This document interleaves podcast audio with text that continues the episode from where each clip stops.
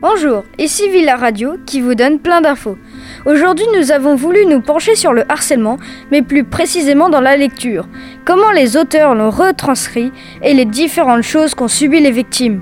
Nous allons vous parler également de plusieurs types de harcèlement et comment le combattre. Nous avons le dévoué Nils qui va nous présenter son livre. Le livre que je vais présenter est Silence dans la classe. C'est l'histoire de Marie, 12 ans, elle est victime d'agressions scolaires. Ses agresseurs sont des garçons de sa classe et lui font subir quotidiennement des harcèlements de tout genre. Marie souffre et ne veut pas en parler, jusqu'à ce qu'un déclic se produise, qu'elle surpasse la honte et la peur et elle se confie. As-tu aimé ce livre? Euh, Oui, car ce n'est pas euh, comme ce qu'on voit dans les BD qui est euh, on se tape un peu, on se bouscule un peu. Là, ça a été retranscrit d'une histoire vraie. Il y a eu des agressions sexuelles, ses amis ne l'ont pas aidé, alors qu'il voyait faire ses harceleurs, ça m'a beaucoup touché. Très bien, Nils. Je vais maintenant donner la parole à Olivia. Je me défends du harcèlement.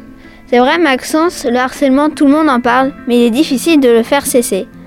Ce livre présente 15 récits d'enfants harcelés qui trouvent des idées, des solutions pour s'en sortir, pour tuer le harcèlement.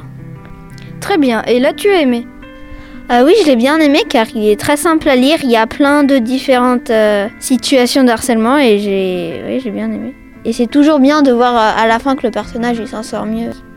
Merci Olivia. Je vais donc maintenant donner la parole à Elliot. J'aimerais vous présenter Non, c'est non. C'est un livre que j'ai bien aimé car ça parle de règles qui ne sont pas forcément respectées, exemple viol, agression sexuelle, qui doivent cesser. C'était Villa Radio avec Maxence, Nils, Olivia, Elliot. Les livres sont disponibles au CDI. N'harcelez pas, c'est mal. En plus, deux ans de prison et 70 000 euros, c'est pas très bien.